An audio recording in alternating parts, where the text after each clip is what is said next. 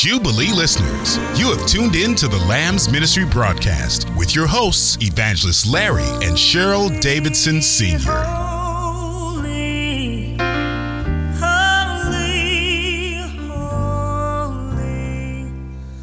Leviticus 14, verses 33 through 35 reads And the Lord spake unto Moses and unto Aaron, saying, When ye be come into the land of Canaan, which I give to you for possession, and I put the plague of leprosy in a house of the land of your possession, and he that owneth the house shall come and tell the priest, saying, It seemeth to me there is as it were a plague in the house. And let me talk from this thought. Divine disinfection. In the background of this chapter, we find God's disinfecting process for the plague of leprosy in a house in the promised land. The priest commanded the house empty, inspected it, and if he found it with plague, he quarantined it for seven days. After seven days, he inspected it again, and if the plague had spread, the contaminated stones were removed. The remaining stones were scraped, and the stones and dust from the scraping were placed in an unclean place outside the city, and new stones were installed. Then, if the plague came back and spread, the house was torn down and the materials placed out of the city into an unclean place.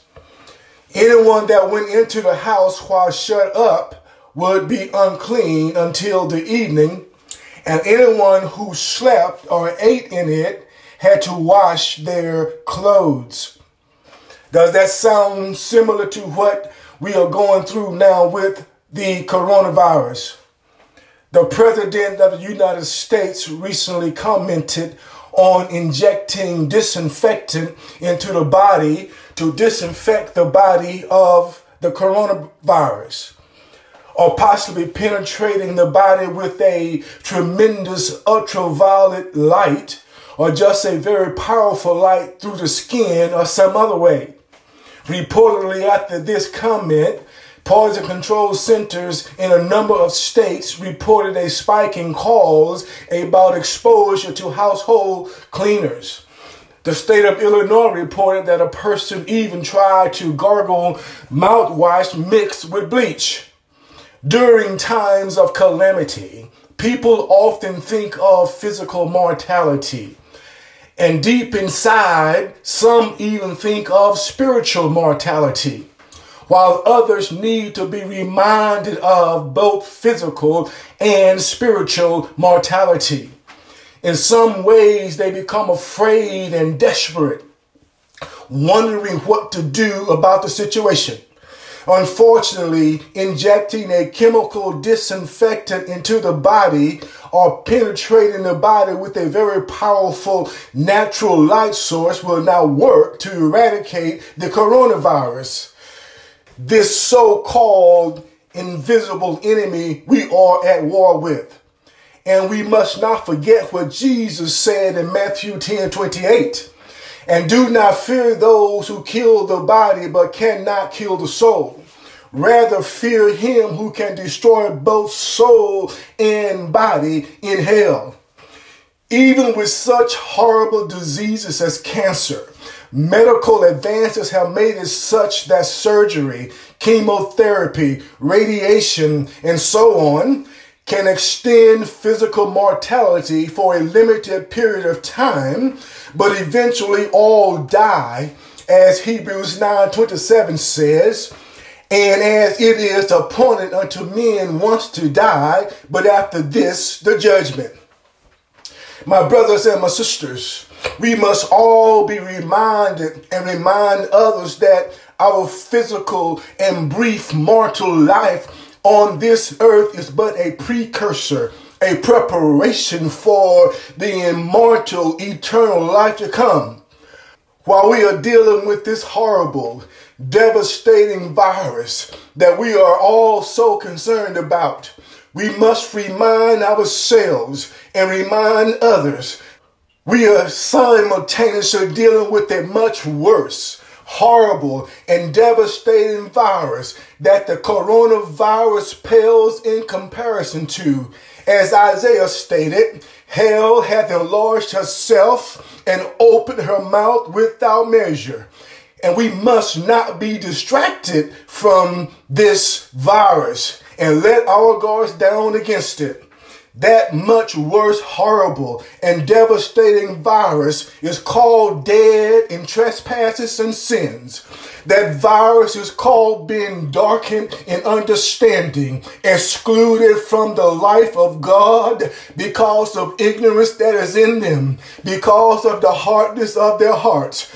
But I declare to you, my brothers and my sisters, that there is a divine disinfectant for that virus. That virus is called death that reigned from Adam to Moses, even over them that had not sinned in the likeness of Adam's transgression. That virus is called the lake that burns with fire and brimstone, which is the second death. That virus is called not seeing life, but the wrath of God abiding up on him. But I declare to you, my friends, that there is a divine disinfectant for that virus.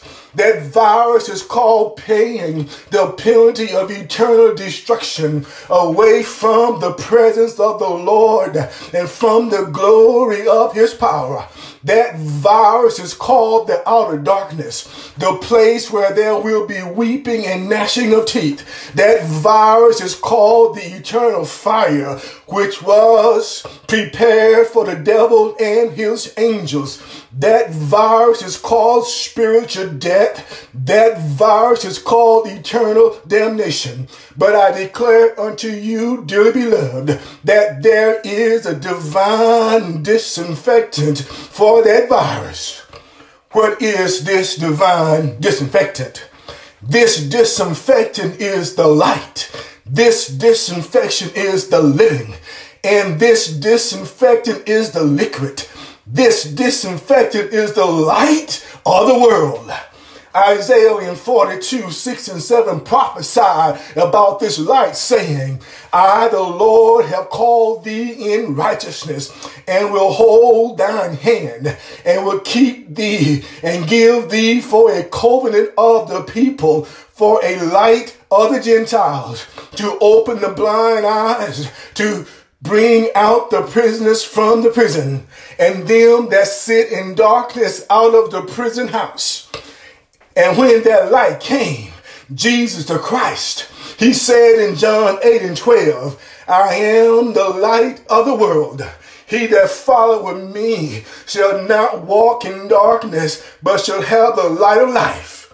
This light can disinfect the spiritually blind eyes that do not see life to being able to see and have the light of life. This light can disinfect the mind that is darkened in understanding, soften the heart, and bring the soul to inclusion in the life of God. This light can disinfect the one that is quarantined in the prison of spiritual death so he can come out of the darkness of the prison house.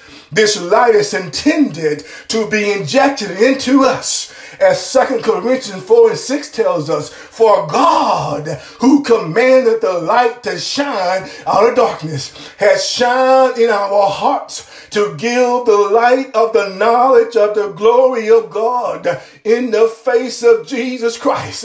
Shine, Jesus, shine, shine in my heart.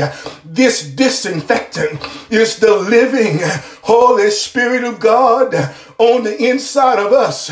In John 3 and 5, Jesus told Nicodemus, Verily, verily, I say unto thee, except a man be born of water and of spirit, he cannot enter into the kingdom of God. That is primarily to say that the Spirit, in sanctifying a soul, cleanses and purifies it as water and takes away its filth, by which it was unfit for the kingdom of God. The Holy Spirit of God is the divine disinfectant that enters into a person and continually washes them from the inside. Jesus said in John 14, 16 and 17 that he will pray to the Father and send us another comforter that he will abide with us forever. Even the Spirit of truth, whom the world cannot receive because it seeth him not, neither knoweth him. But ye know him, for he dwelleth with you and shall be in you. Hallelujah. Thank you, Jesus. Hallelujah. This disinfectant is the liquid, the blood of Jesus. Jesus said, Whoso eateth my flesh and drinketh my blood hath eternal life, and I will raise him up at the last day. Hallelujah. This is a disinfectant you can drink. It will disinfect you from the virus called spiritual death. It will disinfect you from the virus called eternal damnation. Hallelujah. What is he talking about here? He was talking about that spiritual drink. As what he said to the woman at the well, but whosoever drinketh of the water that I shall give him shall never thirst. He was talking about that spiritual drink. As when he said to the crowd seeking him out, I am the bread of life. He that cometh to me shall never hunger, and he that believeth on me shall never thirst. Hallelujah. This spiritual drink will disinfect from that virus called the outer darkness, the place where there will be weeping and gnashing of teeth. Hallelujah. Jesus died for the sin of the world. His blood can cleanse the virus of sin. His blood can inoculate against spiritual death and eternal damnation. As he was hanging up on the cross, a soldier pierced his side with a spear and outpoured blood and water. Have you been to Jesus for the cleansing power? Are you washed in the blood of the Lamb? No wonder the songwriter said, Rock of ages, cleft for me. Let me hide myself in thee. Let the water and the blood from thy wounded side which flowed be of sin the double cure, save from wrath and make me pure.